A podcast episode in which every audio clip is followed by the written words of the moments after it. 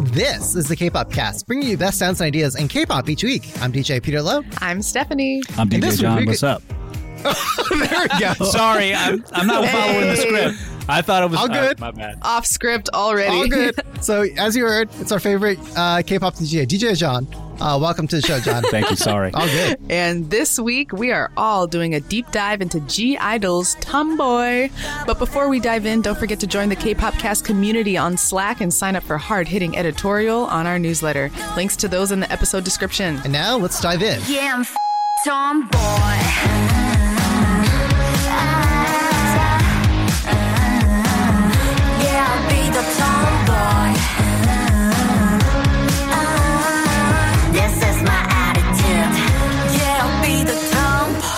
right. So here's the press release background that we got on the album. By the way, we also went to the press conference. I, I should add to the album drop release party, whatever press conference.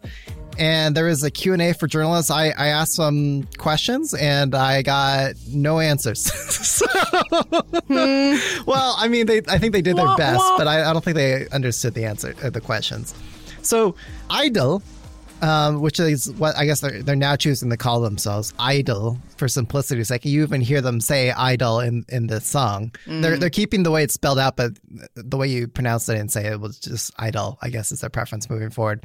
So this is their first album. It's I Never Die. And it's an album that consists of their feelings and thoughts on not only the prejudice against themselves, but on prejudice in the world. Oh. The comeback is good news for many global fans who uh, have been supporting them a long time. The press release says that it heightens anticipations of K-pop fans with their self-produced songs. Besides Self-produced. many songs, like if you look at the the production credits on all the songs, every single song, guess who's next to it? Your girl. So yeah. Yes. my girl, girl. my girl. Yeah. So she's on. She's credited everywhere. Um, also for a lot of the lyrics on, on virtually all the songs as well. Well, we'll talk about more that in, in a moment. But, Of course.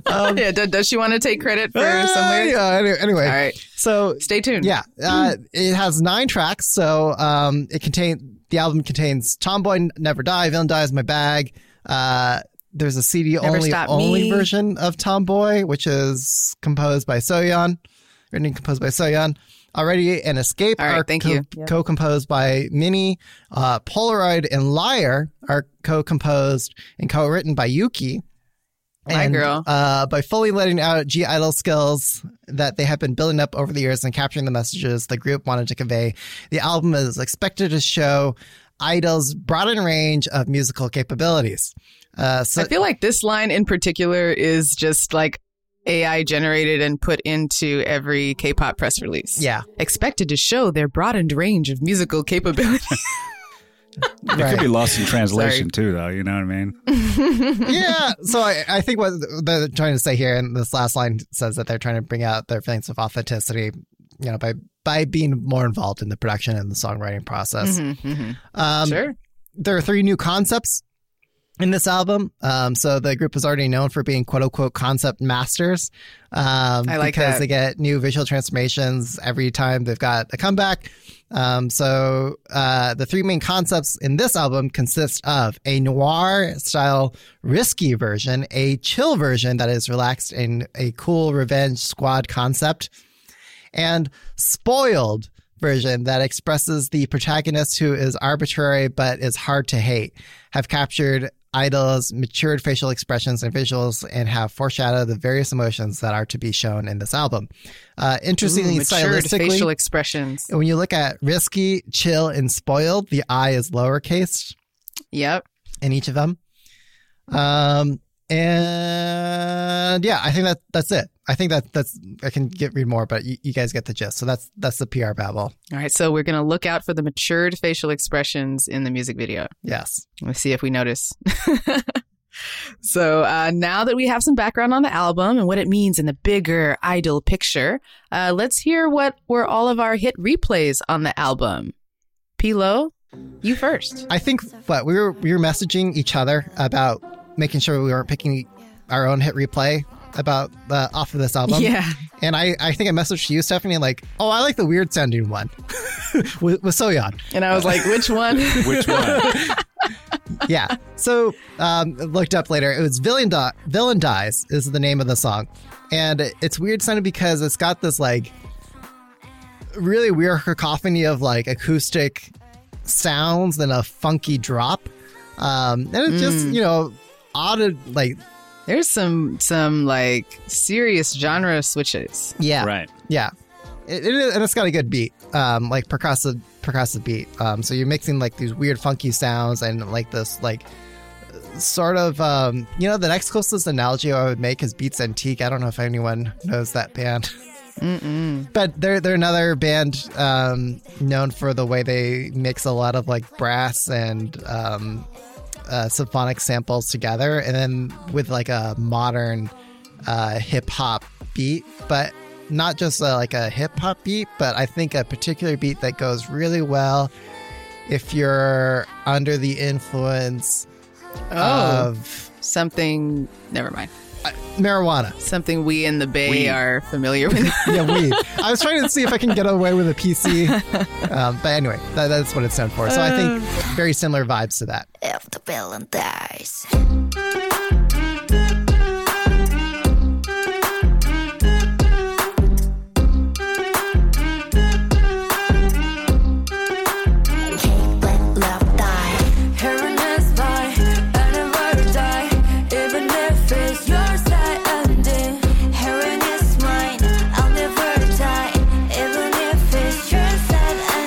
That's my hit replay. Oh replay. yeah, I can see that. All right. All right, Stephanie, what's your hit replay? Uh, for me, I appreciated the song Liar because I think it was pretty simple but well executed in that it kept my attention the whole time with this driving, big, bad uh, bass and percussion beat, right? Um, it had that rock sound to it, but the melody was appealing as well. And I like that Yuqi had a big part in it and helped to write it. That's my girl. There you go.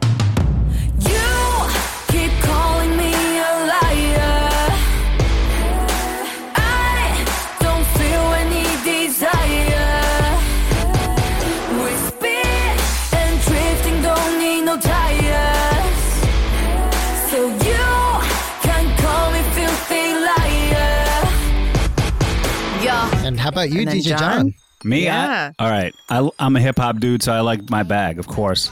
I mean, that was a record. Yeah. I was a My record bag. that, like, you know, after I heard the single, I was like sifting through it looking for B sides I could put in the mix show, and then I was like, oh, it's got to be my bag because that's the only one that's like drums and rapping.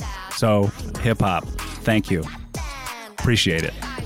Yes. I think we all share that. I think that was a very close hit replay for all of us, right? for all of us, Yeah. yeah, I was almost Yeah, going to pick I it. picked the Yuqi is cliche one. rapping in that one. Sounds so good. Yeah. it was Yeah. Amazing. Yeah. That song reminds me of uh, Chanmina Bijin. So just put Oh, that yeah, out there yeah, in yeah, case okay. anyone else hears the It took me a second. but okay. resemblance. So- Something you might want to Yeah. mix together. Yeah, I yeah. I'd, uh, yeah, I'm familiar, definitely. Cool. I got to cut it out though because they cut. There's some cussing that happens in like the second part of that. Oh, oh. So yeah. you know, gotta be pay attention. For podcast listeners, you, you can't see, but but DJ John just did the uh, what what is that, that meme again? That where you, tap gotta your use your forehead as if you know. Yeah. You gotta use your noodle. Yeah. I mean, I gotta make it Asian. You gotta use your noodle. You know what I'm saying? Okay. All right. Oh, All wow. Thank you. Let's move along. Red Like that. My so and oh my god damn. Okay, I show you what's in my bag. Red five diamonds in my bag.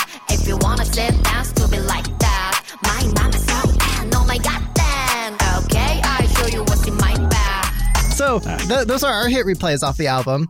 Uh, but let's react together to the title track, Tomboy. So, podcast listeners, we're watching Idol's Tomboy in three, two, one, go. Turn it up. Love the colors. And this this this guitar riff and loop has been what stays in my head well after the song. You took off hook. Keep burning cold like brew Look, my toe My accident tattoo. I got to drink up now. She is selling that vocal delivery I love it. With her like over it petulant voice. I love the look. Soyeon gives us here. The snarl, yeah. Yeah. Oh yeah. Queen of snarl. You see the, the Barbie? The, Look at that. Yeah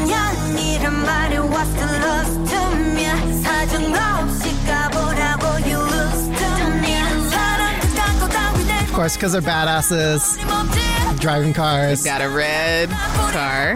Yeah, I'm f- tomboy. I Cussing. love the way, yeah, it fills us up. Profanity. And we got the what the rocker bullhorn. Yeah, I'll be the I don't know. Mm. You've got the the muscle pose. and they're doing the rock hand signals. Yep. yeah, I'll be the That's a big part of the choreography, the point dance maybe. I don't wanna play this ping pong. I know this part has been contested. People have different thoughts on this. But I, I think we can all appreciate how good she looks. Yeah. Sure. Okay, so she was just basically trashing the kitchen, showing, you know, women's place is not in the kitchen. She stabbed a cake shaped like a heart, so doesn't like Valentine's Day, I'm sure. Yeah, I'm f- tomboy. Yeah, real badasses. They never look oh. at the fire or explosions. They always walk away. Yeah, they just slowly walk away. That was timed really well with the lollipop hitting the floor and like exploding. Mm-hmm.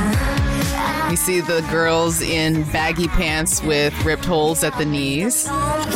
That's probably the most tomboy element of fashion. Or licking a lollipop off the floor. I don't know what I know. Soyeon was thinking there. That's the one she's a from the floor. No, so Oh, this is the best part of the song right here.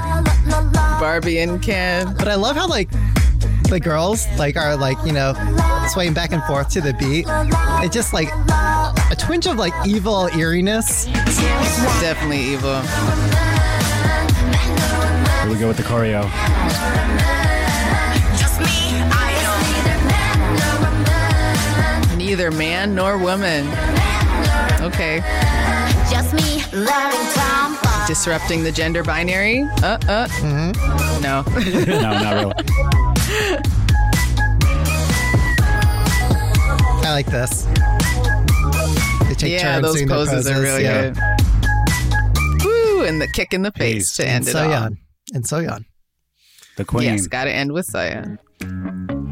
Yeah, I love the, just the instrumental of this song, the rock vibes that we're getting. But this loop is Rock so is in this year. Yeah. There's our boy.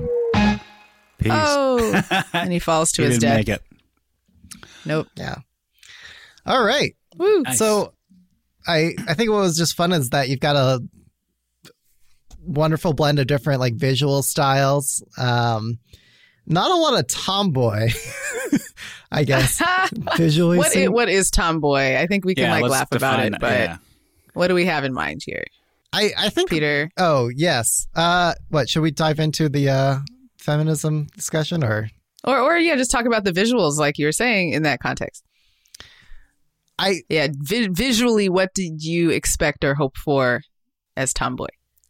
Well, so we, we had the chance to watch this during the, the press conference, and I think, you know, I just went into it no well, I knew what the concept was going to be about, but uh, I was ready to embrace whatever they were going to give me, quite honestly. Mm-hmm. But uh, if you look at the definition of tomboy, and if you want to be really, you know, finger pointy about it, uh, I think of a girl in boys' clothing.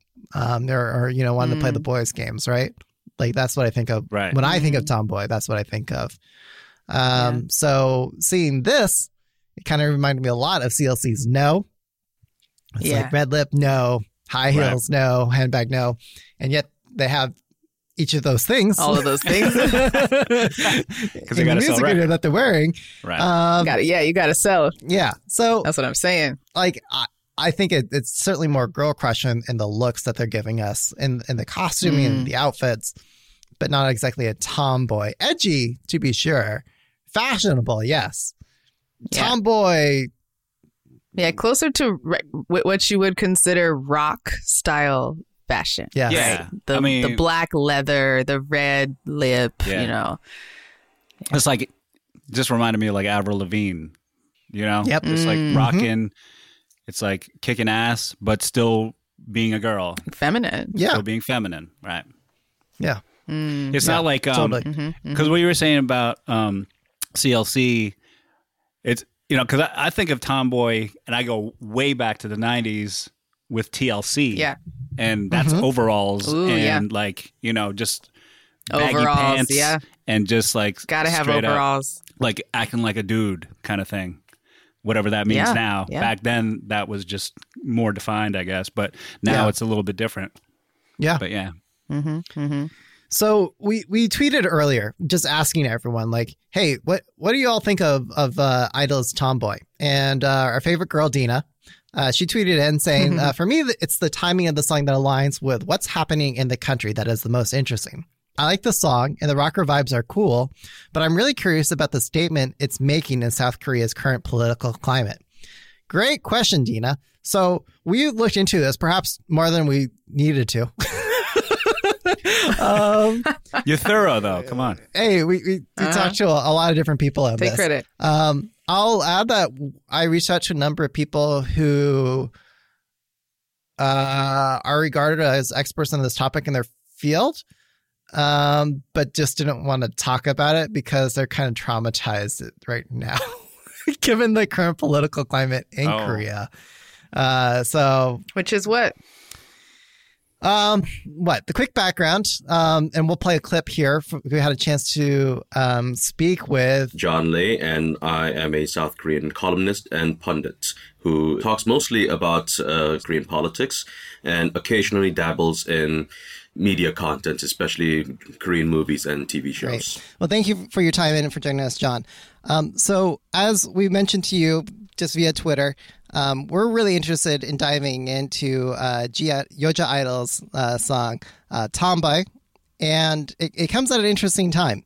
There's a lot of interesting discussion around feminism in Korea, especially in light of the incoming administration. Maybe you can provide a little bit more color. Like, what is the uh, the socio political con- like uh but like environment right now in Korea um especially for you know feminist or feminist like themes in, in art and music. Well, I think it is quite important that we need to divorce K-pop and politics in order to have this discussion, because um, when we talk about South Korean politics right now, feminism is a dirty word. Um, it's starting to change post-election, but at least until a, just a few days ago, no one wanted to be associated with this word. Uh, especially when it came from the right, which was associated with the likes of the People Power Party, who was led by uh, uh, Lee Jun-suk, who is the chairman, and Yoon Sung-yeol, who was just elected president. They have tried to take uh, a huge step away from feminism. In fact, Lee Jun-suk is the typical anti-feminist. He has taken a lot of the typical anti-feminist rhetoric that you might see on 4chan, for uh, uh, for example, and he has taken that, and he's the walking, talking version of 4chan, and he has taken a lot of those men's rights activist talking uh, points and has stood against feminist movements in general, and a few days ago, there was a Washington Post interview where the candidate, uh, Yoon Sung Yeol, said that he was a feminist. But when that interview went viral, he had to take that back and say that he wasn't a feminist a day before the elections actually took place. And so that's where the elections were. And now that he's the president, uh, or the president elect, uh, at least for now, he said that as soon as he does become president, he is going to abolish the Ministry of Gender Equality and Family. Now, the question is if he will completely abolish it or if you will just restructure it and give it a different name or do something else with it. That's a different question altogether. But it's still not a good image. Right now, feminism is not associated all that well. Mm-hmm. And the same thing happened with the progressives. The progressive candidate, Lee Jae-myung, when he was campaigning, there was this one time when he was about to be interviewed for a podcast or a radio station, and the host was a feminist. And when he found out, he pulled out immediately before the interview could even take place. And that was a fe- that, and that was a progressive candidate. And so now that they have lost, and they have finally found out that oh maybe they shouldn't be alienating women. Uh, after all of the progressive uh, leadership, they resigned en masse. They have just appointed a new interim leader, and one of the interim leaders they just appointed is a 26 year old feminist, a, a young lady. And so now they're finally taken this step forward and saying, okay, we are going to completely rebrand and we're going to start taking women seriously. And now there's this change within the Progressive Party, at least. And so hopefully we're going to see some changes. And that's the political side of things in Korea. The K pop side, on the other hand, that's always been different. Now, um, I just heard that song that you linked to me. Uh, now, I'll be super honest with you. Although this is a K-pop podcast, I am a K-pop novice. I don't really listen to K-pop all that much. Now, on, on occasion, sure, but not all that often. So, uh, I've never heard of Idol before you uh, showed me that link, and I heard the song and I read the lyrics and I uh, I got the gist of it. It's the Sen Onyi concept that you guys talked about, um, and essentially it was they took the word tomboy and they just replaced the word feminist. Instead of saying the word feminist, they just said, said tomboy. Sure. Uh, and I thought it was a cheeky way of going about things. And all right. On one side, I thought it was quite clever. And on the other side, I thought it was quite sad that they had that that's what they had to resort to. They had to use the word tomboy instead of using the word feminist. Uh, and on another aspect of it, it was also not all that surprising because this whole sen onyi concept, the strong woman concept, is not new. Uh, you, we can go back years. Uh, you know, BoA, who has been in, who's been a K-pop artist for twenty years, she's been this uh, epitome of this uh, strong woman, strong idol, strong female empowerment uh, figure for twenty years, and she's not the only one. You know, Red Velvet, Hyuna, Blackpink, Mamamoo, you know, they've all done the same thing as well. And so I, I think it's important to point out that K-pop is also a business and they know what sells. And it's not just Korean buyers, it's also international buyers. Uh, people all around the world, uh, there are K-pop fans all around the world and they want, you know, female empowerment. They want th- those kinds of messages. And so, sure, they would sell that kind of message on one end on K-pop, but in politics, those are two different beasts altogether, I think. Yeah, I'm coming to this discussion with like a very biased Western, Right. you know, mindset and paradigm, right? Sure. So, uh, when I think of uh, feminism, right, I, I'm I'm I'm inheriting like a lot of like the Western definitions and and and usage of, of that term. Does feminism like mean something different in in Korea? Like, does it take on a different translation or meaning? Well, it depends on whom you ask, really. I see. Okay. Yeah. Uh, if you ask a feminist, I'm sure that they will say that it means the same thing that you're saying that it means.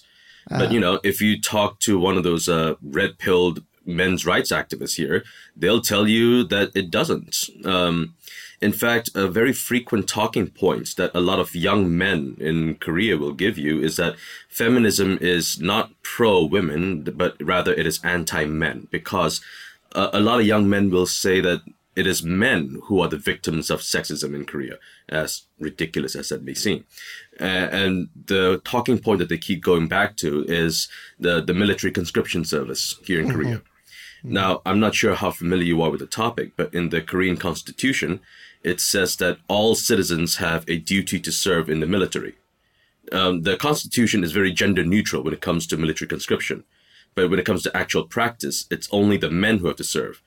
Now, currently, it's about only 18 months that men have to serve. It used to be 36 months back in the day, but then it got reduced to 24, 21, and now 18. Uh, but regardless of how long they have to serve, it's only the men who have to serve. And a lot of the men are saying, because, because we have to serve in the military for however long that we have to serve, that's when we have to waste the prime months of our lives. And during that time, women go to college, they graduate, and they get jobs, and we have to compete with them, etc., etc. And that's one of the key talking points that they keep coming back to. Never mind all of the other structural benefits that men keep having, and all the other benefits that we have. For, for example, hiring and firing, or promotions, or gender income gap. They don't mention all of that. They, they keep coming back to this one talking point. And so uh, yeah, going back to your question, it really depends on whom you're asking and how selective they will be. If you could just, you know, look into your crystal ball and guess, like, you know, where you th- see things going and heading, like, do you think uh, art and music is going to change from the, because clearly political candidates, even progressive political candidates, are, are like censoring themselves and being very careful in how they talk about this. Uh, do you do you see similar acts or changes in uh, in K-pop music? I think we will continue to see more videos like the ones that we just saw from Idol. Uh, they will continue to um, broach the topic of feminism without actually saying the word feminism. And it goes back to what I said earlier. We have to separate business and politics the K-pop industry knows what sells, and they're going to try to sell what they can, but at the same time, they're going to try to make sure that they can sell things without getting canceled. And so it, it's at the same time business savvy, but also at the same time political cowardice. Yeah, you know, it's funny. Like I'm, I'm almost kind of reminded of a lot of um, diplomatic language around China's like one pol- uh, one China policy. Mm-hmm. Like Taiwan is like, well, we're gonna kind of pretend Taiwan is there and not pretend it's there at the same time. It's like same thing with these labels who want to be like, yes, we're for like female empowerment, but not there. Mm-hmm. Precisely. time. So it's just such a weird way to tiptoe around it, but I mean, yeah, if they can double dip, why not? You mentioned talking mm-hmm. about, you know, they're saying tomboy instead of saying feminist. Um, but I, I'm pretty sure, like, most people who don't speak Korean will just like, what is tomboy equivalent in Korean language? And I think most people will think of like the word, what was it? Margwarangi. I think that's what you, you get when you type it in a Papago. But is when it comes to like using tomboy versus using feminist, you they're using tomboy specifically as like the English word for for this kind of concept. Is there like the actual like Korean equivalent, and do you think there's an intention of saying it in English rather than saying what you would use as the Korean word for it? Well, uh, we have you have to understand that uh, the Korean language is a very um, international language nowadays. Uh, you know, if mm-hmm. you speak to a typical Korean and you ask them, "Do you speak English?" then they will likely say no. But if you actually talk to them for a while, you'll realize that half of what they're saying are English words. Uh, right, Konglish. Yeah, the, the word Konglish tomboy words. itself, sure, it's obviously not a Korean word, but it has mm. long ago entered the Korean vernacular. And oh, okay. we understand what the word means. And the word has already been used as a, a boyish girl. But, you know, um, whether or not that's understood as the code for feminist, I, I don't know if that's actually been deciphered yet, but we'll see. All right. We also looked into, I want to call out this fabulous paper by Jen Lee. Am I pronouncing this right, Stephanie? I, I would need to see her Korean name. Okay. It's possibly Jaeun. Jaeun. Or, yeah. Jaeun Lee. And then. Uh, or G, right. Because it's just like EU. So I don't know. I would need to see the Korean. The second author is uh, Hwang Soon. Yi Hyung Soon. Hyung Soon. Yi Hyung Soon. There we go. Yeah. Whatever these guys said. So I don't even speak Korean. Uh, I, I, I, we're going to provide a link to this paper in the description of the episode because it's just a really fantastic paper that I encourage you all to read. But looking at this concept of uh, tomboy, you see a lot of themes of female empowerment. Certainly not the first time that we've seen it in K-pop. Um, but what I really like about this paper they call out is that one of their main points is that girl crush and lowercase feminism, which which they associate in their paper with the concept of sen 언니. Mm. Some of you might recognize Jessi's song and music Come video. On, Jessie. Yeah, yeah. So they use that term like kind of interchangeably with girl crush in the paper. Yeah. The I guess the critique that they have for this trend and this concept is that it still operates under a patriarchal male gaze mm. assumption. So yes, you can be uh, you can define whatever you want to be, but it's still a lot of these concepts and these songs turn back to um, I can be sexy to get him back, for right. example. Or um, this is seen as empowerment because these are male poses. Or uh, these are male things to do. So, one example that I really love that they bring out in Korean literature is that I guess in classic Korean literature, consuming alcohol and tobacco symbolizes an act of resistance against a patriarchal and sexist power structure. So, women who break the law are seen as reclaiming that. But again, I think their overarching thesis in this is that, but that's still, you know, under the the patriarchal paradigm. Um, right. So, And because of Confucianism as well, which is by nature a patriarchal design, because it's like there's a lot of he and men do this. This is the family. This is how it's structured. Um, Mm. so it's kind of like you, you know, you want change to happen, but you're with you're within this system that's just like built such a such a you know male chauvinist way that you can't like what are you going to do? You know what can what can you really do? And the only way to like to to express your um like feminist ideas you still have to temper it with being soft too. Like Jessi you know she's like powerful who that be? And like you know she's no joke from New Jersey and all that. But Yeah. when people get to know her it's often said in their Yeah. interviews that oh but you're a big softy and she's like She oh you got me yeah. you know what I mean so that I feel like that's Mhm. why she's accepted maybe you know so Yep.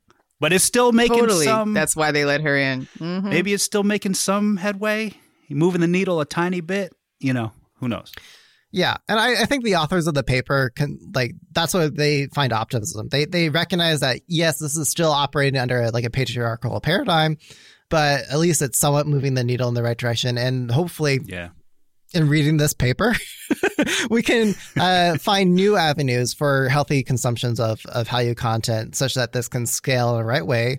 That women, girls, and and whatnot can uh, shape the discourse, shape you know what it is to be transformative. right So I, I gave the reference, the example I gave earlier of uh, alcohol, tattoos. We see the same thing in this music video, right? It's like, well, uh, Soyeon, you know, like, oh, I've got, you know, whiskey and uh, tattoos. And uh, I, she, one of the lines says that she has Coke, like Coke, Coca Cola, the drink. That rumors have said that a part of the reason why the maybe these lyrics are so like clunky and weird is that rumors have indicated that it was originally cocaine and it was more like hyped up like I'm piecing out uh, rather than I'm chilling like Coke. So what? unconfirmed. I don't know, man. That's a The that's stretch. a leap for K-pop. Yeah. yeah that Well- would be too much I was I mean, if they- surprised they had a bleeped out F word. Yeah, you know, it's Yeah. almost like you know the the bleeped out f word is like unnecessary censorship style, where it's just like they didn't even need to do that, but they did it just to be like, maybe we said it, maybe we didn't. You'll never know. You'll never know. Well, I think And that's that's the whole thing about K-pop is that plausible deniability, Mm-hmm. the queer baiting, and like that. That's my No one's uh, out. my. Right, right, exactly, exactly, and that's the form of co-optation of like being able to take credit or dip in to progressive or radical uh, scene or aesthetic, Hmm. but not actually stand by it politically. Because you Yeah. I'm, not, I'm not indicting the artists or anything, but yeah, these companies that that produce and approve this content. Yeah, it's all about the money, as Yep. DJ John is gesturing right Yes. Gotta get paid. you know, on that note, let, let's play this clip from Heijin. Um, so All right. Stephanie asked this question of Professor Heijin Lee. would you say that um, that I guess lower lowercase feminism, girl crush in the hands of K-pop labels is an example of co-optation, uh, or an example of maybe defanging the the structural potential of these concepts by like making it a like like like, like you mentioned, it is still for a type of male gaze. Um, so is is there any like potential at all for these kinds of concepts to push things forward progress wise, or is it or is it just the, the system getting smarter at co-opting things that are that are popular? Oh, yeah. wow, tough question. No, this is definitely a form of co-optation because, like, think about why these groups, like girl groups, are now being made the way they are. It's Yeah. because the K-pop industry has realized that if a girl group, you know, um, if, if they want the girl groups to exist for a long time, they need to go after the female fans who tend to Yeah. be more active with their fan practices, who tend to be more visible on social media, who tend to buy more things. You know, um, they've Mhm. learned that. Um, and uh, you know, like I'm thinking about like even Wonder Girls and Girls' Generation. If you look at the fans who are still with them, it's mostly women. Mm, They're the ones who kind of like have stayed, like you know, male fans have moved on to other girl groups, like yeah, the younger, the yeah, the younger girl groups. But yeah. I'm looking at like Girls' Generation and their fandom, and it's mostly women who grew up with them, and it's kind of like astounding to. I mean, they've existed, but it was always like the male fans that have gotten more attention. Uh, but girl, girl, female fans have always existed, and they're the ones who kind of like keep uh, the groups um, to continue to exist. Um, so I think the industry realized that in order to be uh, successful in the long run, they need to go after the female fans who tend to express it through purchasing. You know, they have more purchasing power, first of all. And second of all, they tend to be more expressive in the way they, you know, um, they show their loyalty and their affection for the groups. So now even girl groups are like, you know, um, are being created with with the female fans in mind. And then like picking up male fans it's the other way around. It's not like let's make a girl group that appeals to men and hopefully will attract the female fans in the process. I think it's the other way around now. Let's create a group group whether it's a boy band or a girl group let's create a group that appeals to the female fans and then pick up boys in the process i don't know i could be completely wrong but that's the that i feel like there's that there's been that kind of a change with the strategy um, especially after 2016 2017 uh, when feminism has started to become really, really uh, a, a very, you know, uh, hot topic issue in Korea. And I think a lot of women have also changed their stance on girl groups. There used to be like for so long in Korea, and I think it's still in the States too, there's been this perception that women are like competing against other women or men, um, that women cannot be allies to other women. I think that's changed um, in, you know, in Korea, in Korean society, and we're seeing that with fandom as well because a lot of girl groups that are being supported are by women. Um, you know, uh, like a lot of I see a lot of discussions um, uh, with female fans talking about how it is their responsibility to help girl groups to survive. Uh, they're the ones who are being exploited. They're the ones who, you know, are being objectified. So it's the women who need to look after them, take care of them. Um, so even like what was surprising is like even like these QC groups, like Oh My Girl is like one of the groups that I didn't think would have would appeal to female fans, but they're actually really popular with female fans in Korea. They're more like QC kind of a group, but they're you know they have a huge female fandom. Um, so like now, like the Korean K-pop fans, like female fans, their way of thinking about girl groups have changed significantly. They see girl groups as an ally, as a sister. Um, and in fact, I think like, you know, because so many K-pop female fans have been disappointed with male idols because of all these scandals, they're like, you know what? Liking girl groups actually is better because I don't have to worry about all these nonsense, you know? So I know some female fans have moved over to the girl groups because it's less stressful. Um, and there's pleasure in supporting a fellow women. Um, so I think that has also played a, a, role in why we're seeing shifts in um, the relationship between female fans and, and, and girl groups. They're no longer enemies. They're now allies, sisters, if that makes sense. And so maybe that can, like in, in the long run, that can bring some kind of, uh, of changes. Um, but, uh, but in, but to g- get back to your question, yeah, it's, th- this is definitely like a marketing strategy by the K-pop companies. They understand the power of female fans, so that's why they're changing uh, the looks and the style of girl groups. Um, you know, making them edgier, making them look, you know, more, uh, you know, like jumping on the girl power bandwagon. Um, and and and I'm I'm I'm also thinking like the popularity of Street Women Fighter right. will also will also linger um, for a while. Um, and uh, you know, I mean, think about like the overwhelming popularity of that show with women. Um, it was all about women like you know helping each other, like friendly competition. It's not like women bringing other women down. You can still compete to be the best, but uphold like you know, but but be supportive um, and, and a lot of women like that because for so long they've been told that they have to fight against each other. But now they're told that it actually can compete but still be friendly and still help each other to be better. And that's that positive message I think is now being reflected in Korean popular culture in general. And it has to do with the changes in Korean culture as well. And um, a lot of women in their 20s and 30s, um, unlike the their older generation, are more open to that message. They're, you know, they're more interested in gender issues. I mean, think about the way they voted in this election. Um, so that's going to have an impact, um, even though the Korean society might have might continue with the anti-feminist backlash for a while. Like women, young women, are going to, are not going to stand still. They're also going to engage in all these activities to fight against that. So we'll see how that is reflected in in K-pop songs, especially songs by girl groups. Yeah, it, it's not lost on me that um, so Queendom is one of the lyrics in the Mhm. song.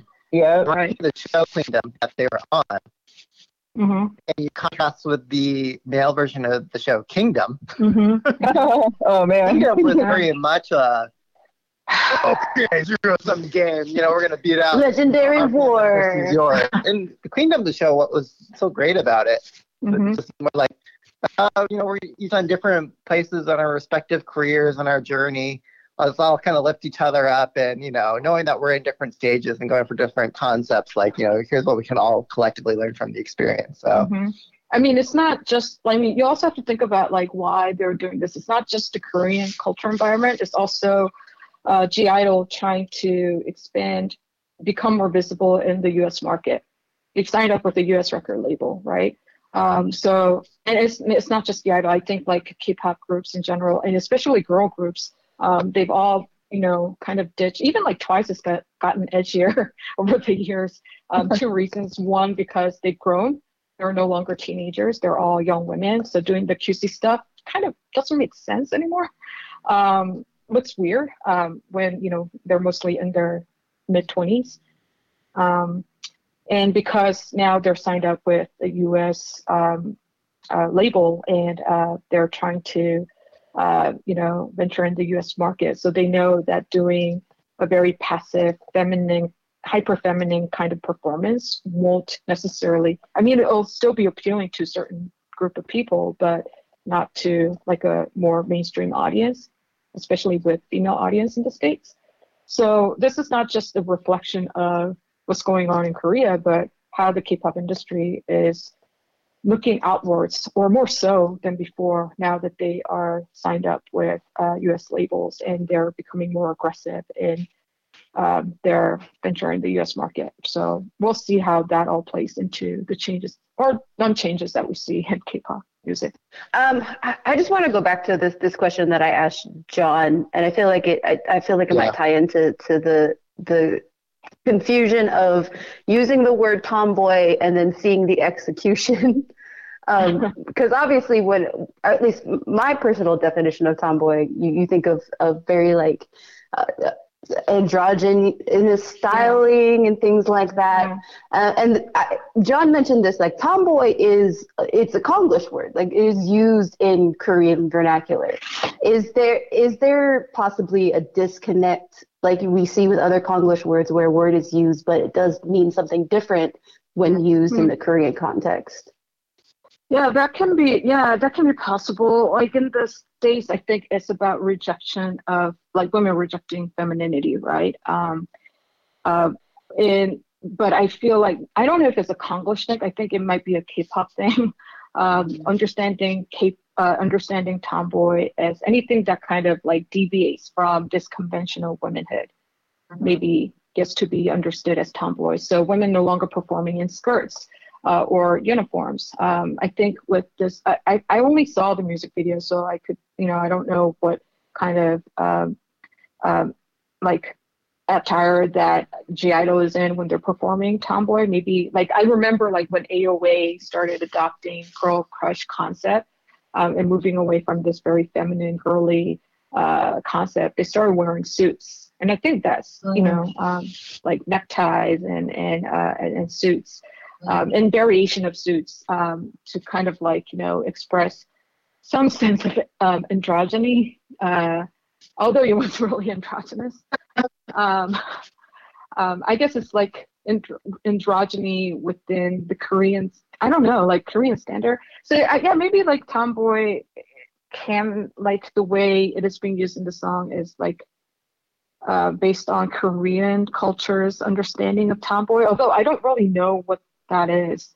Um, I feel like it's more about like unconventionality rather than like a rejection of femininity. I, I, I know like in Korea that the meaning of tomboy can be different. I just don't know how uh, people in Korea are understanding tomboy today. I, I'd be surprised. Yeah, I I mean, but I don't know. Like, because I grew up in Korea, my understanding of tomboy was always like Amber is a tomboy. Amber from f(x). Like that's my understanding and my definition of tomboy, not girls who are wearing suits. Like you know, um, I, yeah. Um, Yeah, But full, again- full makeup, full makeup, Yeah. and black leather. Like, wait a minute, that's Exactly. not quite. yeah. very hyper feminine because that's why it was so Yeah. confusing to me and then and then even in the lyric they talk about how tomboy is an attitude it's not Mm. what's you know i think yeah i have to look at the No, I was thinking like, oh, it's an it's an attitude. How convenient! Yeah. You can still look like a K-pop star. You know? exactly and, and and have an attitude that is very different from this Uh, passive feminine feminine you know being like you know being in control like you know uh seemingly knowing what you're doing being independent strong whatever um so that's i think that's the definition of tomboy in this song and in (G)I-DLE's other song and then maybe tomboy in general but it's not about like you know um, like being androgynous eh, or uh, you know rejecting femininity which is how i understand tomboy and then i think there's even yeah the, another point that was very confusing to me in the lyrics is when they say like it's neither men nor women man nor women it's Yeah. neither man nor women just me loving tomboy. Um, so yeah, um, I mean, it looks like they're rejecting gender binary, which would be really revolutionary. but, I oh, doubt, yeah. but I doubt that is what is going on here. It would be awesome if that's what was intended, but I doubt it because I really don't think they have a clear understanding of what tomboy no. yeah, when I saw the lyrics, I was confused. When I saw the music video, I was confused. But I do know that they are they are trying to present a very different kind of womanhood, um, and using tomboy as a way to do that. Um, and again, because they're able to do that because this is a group that appeals to uh, to female fans, where their core fandom is female fans. Yeah. So I think for something to be capital F feminist, Ooh. it's got to be let's get organized. right, right. let's let's collectively bargain. Let's be transformative, and let's you know get out and vote and and call for very action oriented things. Right. I, I I would take it a step further.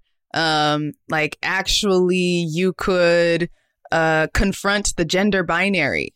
Mhm. You could explore what it's like to play a lot of different genders or none and just experiment with stuff that seems absurd rather than playing out something that we've already seen in terms of, of a female aesthetic. Um, you could also, um, you know, what one of my hit replays from a few weeks ago was Mamadol, uh, Woo I was Hip just thinking because that. Yep. they're you know they're they're not the aegyo they're not Mhm. the um girl crush necessarily these are moms and there's Yep. a line in the Woo Hip song that says i know what it's like to birth three children out of my body do you know and it was just this really strong in your face maternal Mm-hmm. powerful almost like matriarch divine feminine strength Yep. that like we never see and that's a whole other option that i think does a bit more to combat patriarchal uh, hierarchy than than what we see in in the idol video today Yeah. They, they, there's there's just so many more options on the landscape that I'm waiting for them to try. But um, I think like DJ John was saying earlier, patriarchy and like Confucianism, like you mentioned, is this all encompassing thing that like narrows the bounds of your imagination. Yeah. You Yeah. can either be sexy or cute. You can either be like, right? Like all of them are for the male gaze and all of Mhm. them Mhm. uh, promote patriarchy into the future. Um, they don't break it down. Yeah well said. It reminds me of um, technological determinism. Like, are you guys familiar with this Ooh, concept? yeah. So, No, what is it? okay, sorry. Tell me. Undergraduate philosophy of technology student here. yeah, Um, go for it. so, uh, Velociraptor in actually, the house. actually, this is very specifically a Marxist. Did you say uh, Velociraptor? Yeah, Yeah, I, that's was, Peter. Yeah, it was something I was That's so good. With. But um, I, I think it was uh, one of uh, Marx's papers. Was it Marx or was it Heidegger? Marx, I believe. I'm going to go with Marx. okay. Um, okay. But uh, in one of We'll his, his pieces, he he writes that, um, or was it Wish- Wishkin? Oh my god, it's been way too long. just say- So- say it. Say it because Just we don't. We won't go argue in. with you who okay, it was. okay. So, uh, like, there's many different ways of like revealing uh phenomena or the world, right? Like you you've got art, Whoa. you've got uh, I don't know, uh, communication, whatever. Um, but um, technology has a very particular way of revealing the world, such that it forces you to view it through a certain lens that self perpetuates itself and rules out others. So it's very enframing. Enframing is the word that you would use. And uh, big thing of technological determinism is that your needs are no longer your needs, but it's being subverted by technology and it's telling you what you need to do to keep the machine running, to keep this thing going. And it Okay. can even be further metaphysically theorized that like, well, the then the future isn't so much in the control of humanity, but whatever, you know, the machine dictates. And so like you could like linearly, you know, predict where things are going from what the technology de- defines uh you know the future so like so changing free will to what the machine let's say you're very into instagram right you're going to do things for the likes um so there are certain things behaviors that you need to be doing to get those likes on instagram Yeah. for example And you, and you don't even know, like, you're subconsciously doing them, falling Right. into the flow and the trap of the app. Yeah. yeah yeah there's a really good black mirror episode on that that brings it to life Oh, Um, yeah. yeah I bet. I Uh, yeah, te- like that that argument I would love to like shift the magnifying glass over to like capitalism. yeah It's like is technology really determining it or mm, like, or is it the these- dollars? Because Well, it's for right, the, the likes, dollars, the for corporations. engagement, and you know, making people like Like be on why? your platform. Yeah. Like, well, I, you know. and I think maybe this, it- maybe it, it was in fact Marx because he talks about the productive Mm. forces and, and that being, Okay, production, yeah. yeah, the means of production, i.e., Yeah. technology. Um, yeah, no. So technology, we, we, we and capitalism. definitely worship that stuff almost like Yeah. a spiritual Yeah, totally. Okay, thanks for uh, What what's the Neverland connection fans for to joining in for, for this week's undergraduate led, probably mistranslated philosophy discussion. Oh, Um, but yeah, I I just want to bring this back to uh, what co-opting, right? That you were talking about, Stephanie. Yeah. That um, the machine, the K-pop machine, is gonna want to have its cake and eat it too. Mm-hmm. It's gonna want to say that it's feminist, but not be feminist at the same time. This, I think, uh, going to the paper. Mm-hmm. yeah. Out, out of I just want to say out of out of all of the ways you could prove or convey that you're feminist, your fashion is probably like the weakest one you could do in terms of like okay, sorry. In in terms of a K-pop video. I think having lyrics, message could be actually really powerful. I think um I don't know, paying the staff equally could be even more powerful. you know, structural changes. The bigger, more systemic you get, um, just like like re- representation or tokenism is like first step on the rung of actual change here. So that th- the fact that this video is being talked about as like feminist icon. Oh my god, it's like we have such a long way to go. It's It- just it's like, fashion um, choices It- it's that like are not even. you know, It's like a blip. I, I, I'm gonna take this moment to make fun of Bay Area San Franciscans, but it's like liberals who are like, oh, we we believe in love and science in this house, and like, okay, Okay, like. Yeah, it's like whoa, you're really saying something. yeah, like like like You put a done? sign out. Like you, you did your job because you put a sign out on your lawn. Yeah, they can pat Like, themselves on the back. That's it. That's it. Yeah, Yes, like the black squares for black on Instagram Oh, right, right, for like- Black Lives Matter. I've done my part. Yeah. I blacked out my profile picture. That's what we're talking about here, you yeah, guys. yeah. So actually, I've seen a lot of discourse around this song on on K-pop Twitter and, and Reddit and stuff, and a lot of people have Mm. uh, said like, "Oh, I've heard that uh, Tomboy is like performative." And people are like, well, yeah, it's performative. It's K-pop. It's all a performance. Mm. Yeah. Like, well, okay, yes, Yes. that that is that. That is one sense of the word performative, but in the sense that maybe we're referring to performative is that uh, it's going for the bag, the gesture, Yep. without the action.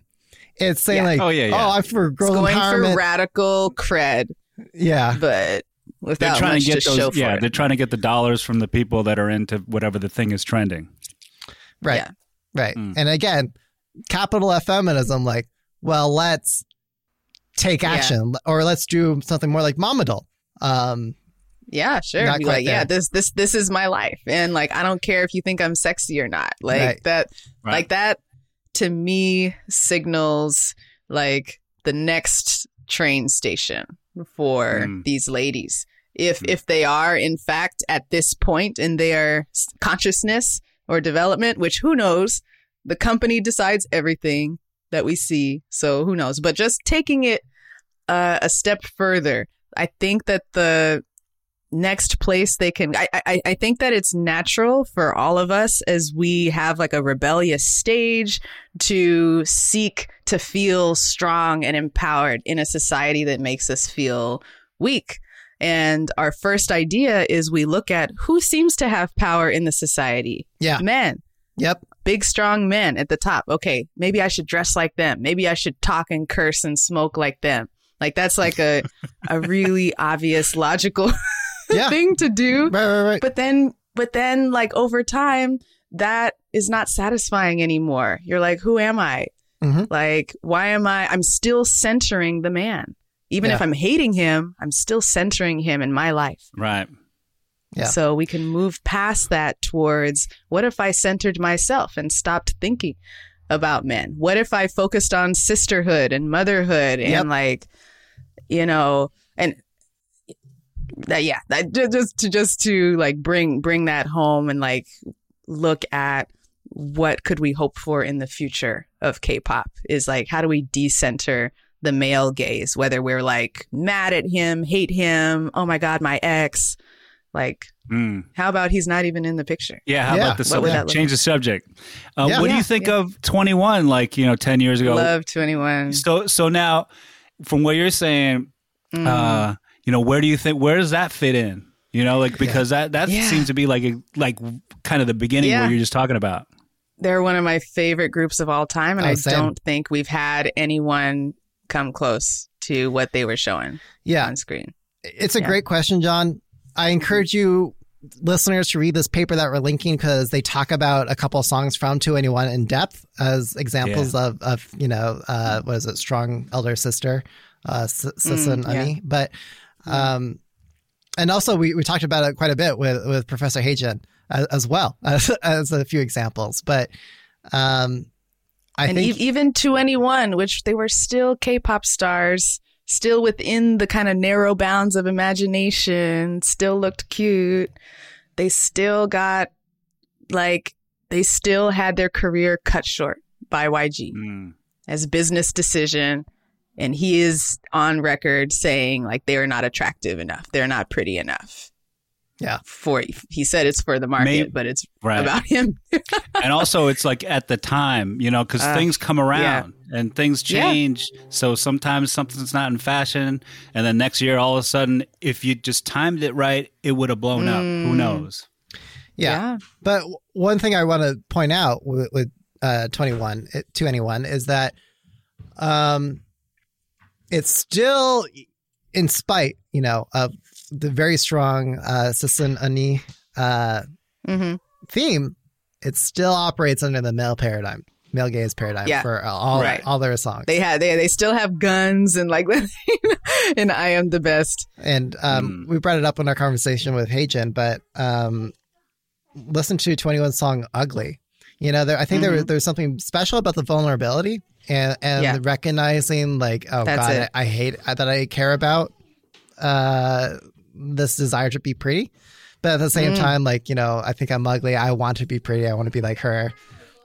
You know, again, male gaze. Hey, that's yeah. I, I love that. That's a first step Mm. in the right direction. It's like acknowledging where you're at. Yeah, that- and that's how true. patriarchy Yeah. harms us. Being yeah, honest. yeah, that's a good point. Yeah. Yeah.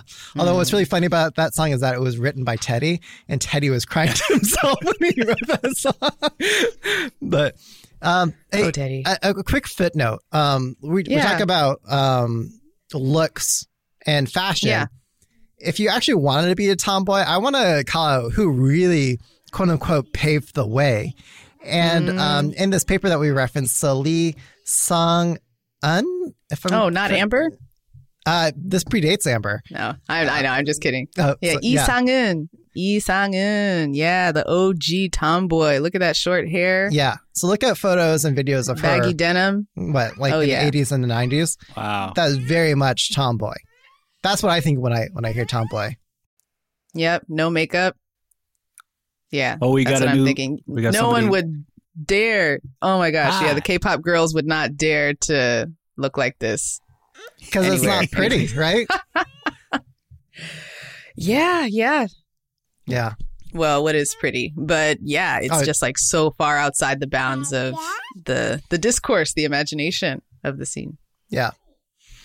Okay. Well, anyway, I want to say thank you, Tina, for for taking us down that rabbit hole. Woo. And I, I hopefully, I think we, we want to talk more about fe- feminism later, but let, let's turn the conversation more to to the song itself and um, Yeah. the concepts and, and things that we're seeing. So, I mean, what what anything? I, I kind of want to talk about the lyrics. Can we talk about the lyrics of the song? Yeah. Yes. okay, so to sum it up in one word, not even one word, one emoji. I would sum it up with the quote unquote woozy face emoji, which is a face that's like Woozy. like uh you know like trying to smile but looking kind of drunk at the same time that's how i view the lyrics of this song it's like Yeah. okay i kind of get where you're going but like Take off. man hook. oh man is this clumsy There's in oh gosh, in terms of K-pop, like English gibberish, this is a gold mine. I- Well- yeah. no no no no here's the thing like what- what in our 2012 episode stephanie we, we says like sexy uh single ready to Sexy, bingle free, and single. Yeah. but bingle being like what what the hell is that yeah. Bingo, Or- bingo. or you get fun phrases like elastic fantastic you know Fantastic, elastic. Yeah. like these are those are are K-pop English That's like, true. icons. They're they're just like having fun with English. Right. Yeah. Exactly. And you know, the other thing too is even English records that do- that are gibberish. Like, have you ever heard the record "September" by Earth, Wind, and Fire, which oh is yeah, huge? yeah, true that. Like, oh, right. so you know, yeah. you know the story behind that. The woman that wrote those lyrics had that chorus as a filler.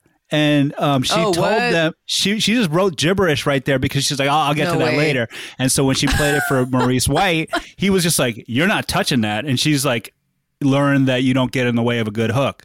And Mm. it, it can be whatever. So especially with K-pop, and especially when things are in different languages, there's other onomatopoeia that like that's. I mean, that's what attracts me to K-pop in the first place is Mm. that we don't get certain words, and in Korean, you get to say certain things that are just like. We don't get to say that Out because we don't world. speak Korean, and so you want to mix the two.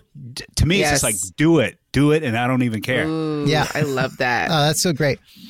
But 100%. the thing is, like, so the right, we gave examples of like Mm. whatever the hell they want to say. It works in the line. Oh, by the way, Jon, that is actually very. I, I don't know if you know this. Forgive me for just you know preaching to the choir here, but like that that's actually a very common thing for a lot of songwriters for K-pop. Like you know maybe it's written by Nordic producers, sound write- songwriters. They'll be like, I don't know what to say here. I'm just gonna go la di da di la da da ba ba ba ba ba, Mm-hmm. and then that, that ends up being the song the lyrics that Yeah. they actually use in the 'Cause it's K-pop dope. song. Because Yeah. it's like, yeah, that sounds good. Yeah. And other times, like maybe SM will do a good job like translating that into actual lyrics, but There's an interview with Esna where she talks about um, Mm. the fact that a lot of the times it's just accidental because they hire her to come and translate lyrics. Yep. And when she gets there, she's just like, "What are you guys thinking? Like, what do- what's going on?" And so she fixes everything, but that doesn't always happen because there's only one of her, and like there's only a few people Yep. doing that. So a lot of the time, it's just like you know maybe in in terms of this, it, it could have just been like, no, no one was around that like could fix it. yeah. But but going back to so anyway, ah. the main reason why I bring up the Yes. lyrics to begin with is that like there was an effort and then it just misses it. Like you could have rhymed these lyrics. I don't care even what you rhyme it with, even if it doesn't even make sense. I would have gone with it because it would have hit that musical beat, right? In that phrase. Mm. And this felt clumsy because it's like, okay, that didn't quite go with Yeah. you know the, the Maybe, melody maybe it'll of the come song. in the next line. Uh, and no. like nah. it, it felt like to, to be honest it just felt like soyeon probably wrote one thing cube is like we're not going to have cocaine in this song change it to this and she's like whatever i don't understand what this means but it sounds good uh, because maybe this is what i mean by like no man no woman when really i mean is like we can be ourselves but i'm going to write this and uh, that's probably how we landed so i i would say acoustically, sonically, I love the way Soyeon delivers it, but yeah, yeah. All the members. the rhythm at which she delivers it and the words themselves and whether or not they rhyme just yeah, a bit stunted. And, yeah. Yeah clumsy. it was sounding. jarring Yeah. Hon- honestly it was jarring Who know? Like I, I, Mm. I can never figure out like you know what's in people's minds because it's like we're in also in an age of like clickbait, true and so who knows if somebody sat there and said this will get people talking about it. yeah well hey You know, here we are we're, talking talk- about it and we're talking. Well, actually, what you just said about like you know the sound of Soyeon's um, verse.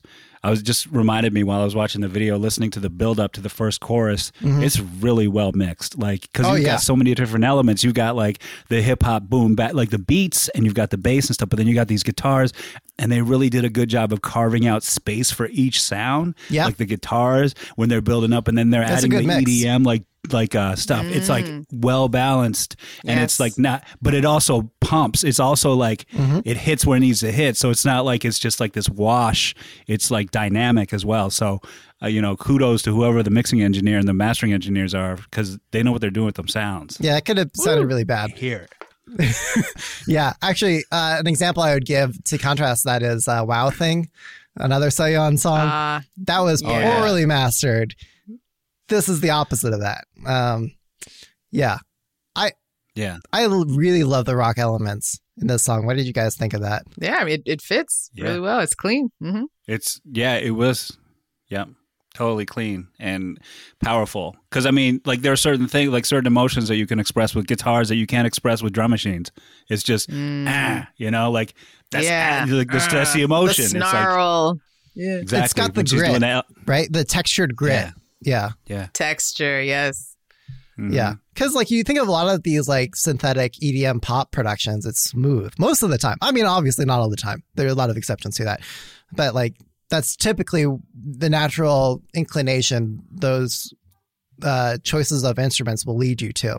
Right. Um, so with yeah, rock, I think if you you're, get if a you're lot playing more. a guitar, it's like you you're playing an instrument with your hand, like you know, it's just like Mhm. you're a human animal playing Yeah. something, and it's like it's, it's coming out like you know whatever Yeah. you're doing in real time. Whereas if you're tapping you. something out on a drum machine or like you know making a pattern or something, it's on a grid, Yeah. and it's just kind of like dun dun dun dun dun. So Well, you know, it's not really You say that, same Jon, kind of writing. but at, at the same time, I think when you, I, I don't know if you took a, a look at the music like in, in your DAW or, or any other DJ software, but like it's it's on the beat. Oh Like, yeah, yeah. No, no, no. It's all done. No, I understand. It's all done to a, a, a machine. I'm just saying, like guitar-based music in general. In Oh yeah, yeah, for sure. Yeah, comes from like you know Yeah. playing instruments ra- rather than like tapping out drums and I'm not and it, it diminishing either evokes one. that uh, emotion in us. It's pri- more Yeah. primal because it's a guitar. Yeah. It's like, you know, when you hear like a violin, you know, it's actual like horse's tail on a cat gut.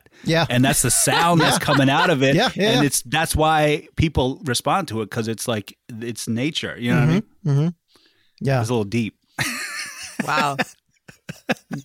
that visual. Uh, that was funny. Uh, so Twitter user Dim Sum Life, um, I think listener of the Nice show. Twitter name. Yeah, great, yeah, great name. makes me hungry. they they DM'd us, uh, I think a week or two ago, saying like, "Hey, what do you, what do you think of like bridges and songs?" And they gave an example of like a Stray Kids song they didn't exactly like because it had like a really jarring bridge. And I think you know the quick response we gave them at the time was like, "Well, like there's no rules, and usually bridges and songs are just thrown in there because just mechanically the way things spread for virality, that's just the best. More often than not, that's just the best way to to spread a song. Um, to have and you have bridge. to give your like your vocal members a chance to shine Yeah. and like do a high note like obviously that's part of the formula Yeah. It's sarcasm what was the, what was the song?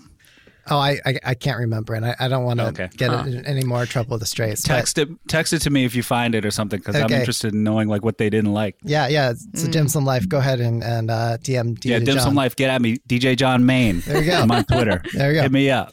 yeah Um, but I bring up the bridge because my favorite part of this whole song is the bridge. Right when we get the la la la la la la, um, and you start seeing them like evil Barbie, um, swaying side to side, um, about to commit murder. Like that was Yeah. like I can imagine a whole song, like a whole separate song in that direction. In fact, it probably was based upon a whole nother song. A lot of people have mentioned Billie Eil- Eilish's "Bad Guy." Um, Very similar bass line, not identical, Yeah. but but similar, of course, inspired by. But I, I love it.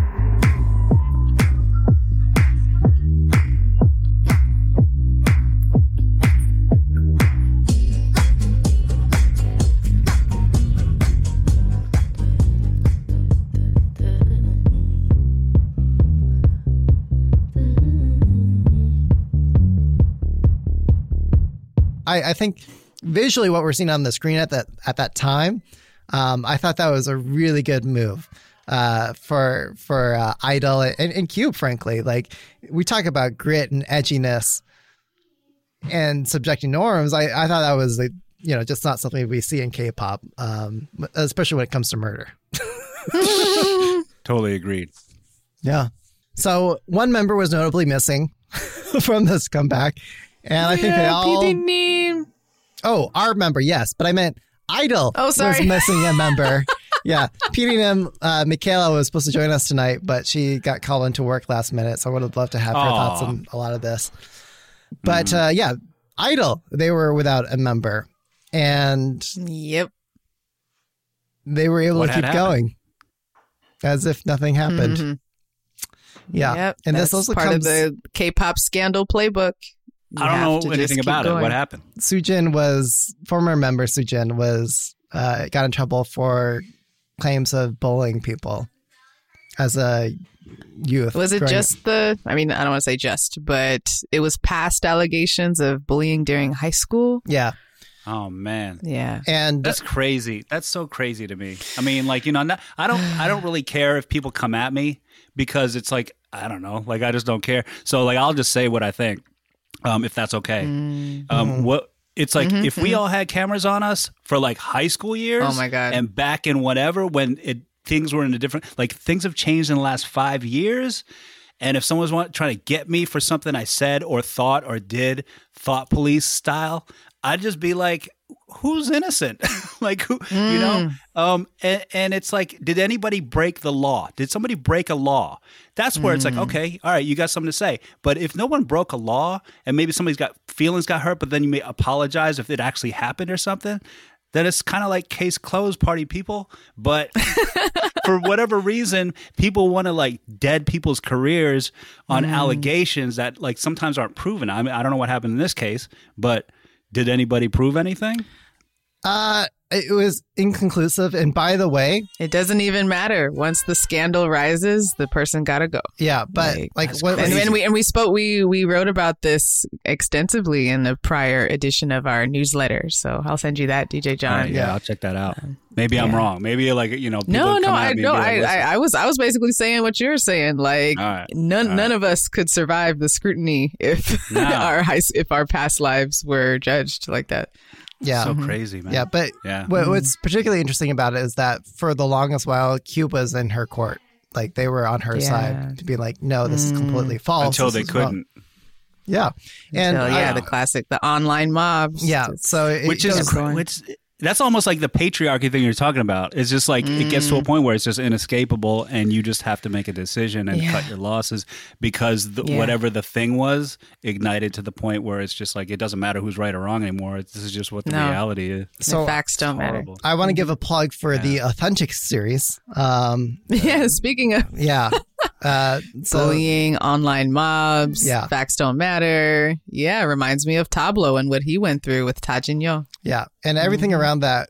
It got to a point where, like, well, Jon, you're saying like, well, what's the law? What law was broken? Because that's where you really got to Mm-hmm. care. But in this case, like, okay, the only law they had to go off of was like defamation or like lying on official documentation. But even for like, Mm. What documentation do you need to be a rapper? Like, do you need to say that like I graduated from Stanford to be a rapper? Mm.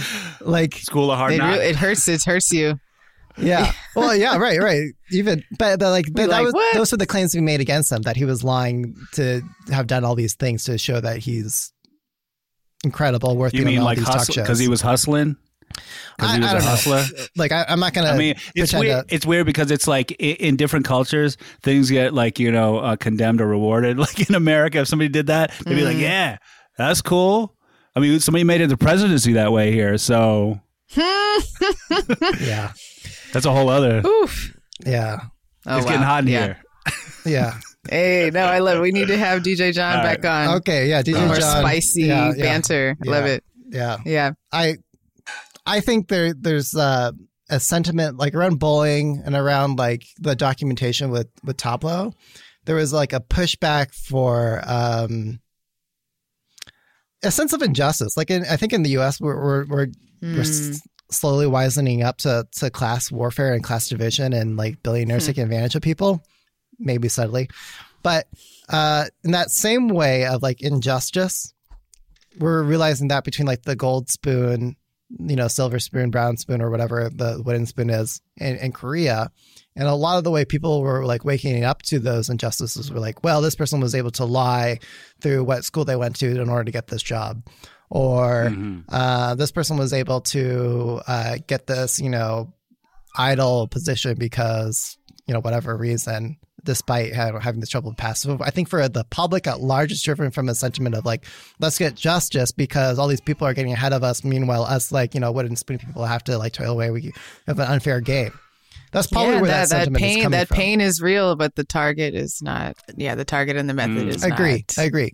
Yeah. But Mhm. not defending it, but you know, it's just so we can empathize and sympathize with yeah, the, yeah, we should yeah. understand where that's coming from. It's yeah, very and, real and, pain. You yeah. know, Mhm. I, think that like you know I, I'm all for cultural progression. You Yeah. know, like if Mm-hmm. if people need to be called out for for saying certain things, that's freedom of speech to me. It's just like yeah, you should be um, held responsible for the things that you say. You know, it's like not I mean not necessarily you know whatever, but like somebody else should be able to say what they think too. And if more people say no, we don't agree with you anymore, I'm glad that things have progressed in the last five, ten years, twenty years. I mean, you know, like I, I was an adult in the '90s, and I'm telling you, if you were alive then, there's a movie called Mid '90s by um, what's his face, Jonah Hill, which is h- crazy because it's like the language in it. You forget how pervasive certain words were. Oh man. You know, it was everywhere, and it's cringy now. Ready and the, to w- the way they treat it is like it was just regular vernacular, and no Yeah. one's cared. No one said anything. That's true. And yeah, sometimes I go in and I watch movies from then, and I'm like, oh, that Can't do that age well. anymore. Yeah, not even from like the two, 2008 or something, 2016. Sometimes I've seen comedy routines that are just like, oh man, you would no, that just wouldn't fly in Yeah. three years from when you said that. Yeah. Like, so- Yeah. But yeah, You're right. But I, so I'm yeah, glad we're that always like, things shifting. progressed Nothing is in stone. Mm. Yeah. Okay. Should we do? Um, by the way, like I, I love this conversation, but like I'm just gonna call it now. We're gonna get some hate comments for this episode. Oh, I'm sorry. Okay. no, I, I I love it. Just direct it all Did at we me. have any Direct it all factual at me. errors? And we, yeah, factual errors we'll, we'll we'll issue corrections on. We did that for our Big Bang episode, but like you know, like Mm-hmm. we're we're we're grown ups, and we'll we'll we'll one we we can we have the liberty to change our minds in light of new evidence. Yeah. One, And if someone wants to, cr- you know, criticize and say something, it's like it's not like we're not going to listen, and Yeah. like maybe we'll learn from it too. So it's all good. Yep. yeah, I'm, you know, I don't think anybody We're all bad. It's ears. just like, hey, yeah. But I, I'm I'm expecting people Yeah. to come after me, even though Soyeon is my main bias. They're gonna be like, Oh, why are I you gonna know. attack Soyeon? they're not coming way? after you. Uh, They're not coming after they, you. have they've come after me before, Jon. Nah. Okay, so uh, let, us give them another. Let's give haters even more ammunition. Are we going to give the song Daebak or not? Yeah. Yes or no? Yeah. Yeah. Okay. Wait, what? Yeah. Are we okay? We're gonna do the day by All right, what, what do you Daebak. think? Should we do it? Yeah. do you do? Okay. Do, do- do you know what that is? Okay. Is this a tradition? Yeah, it's a stupid tradition, Jon. Um, Oh. I'm all for it. Okay. Mm. All right.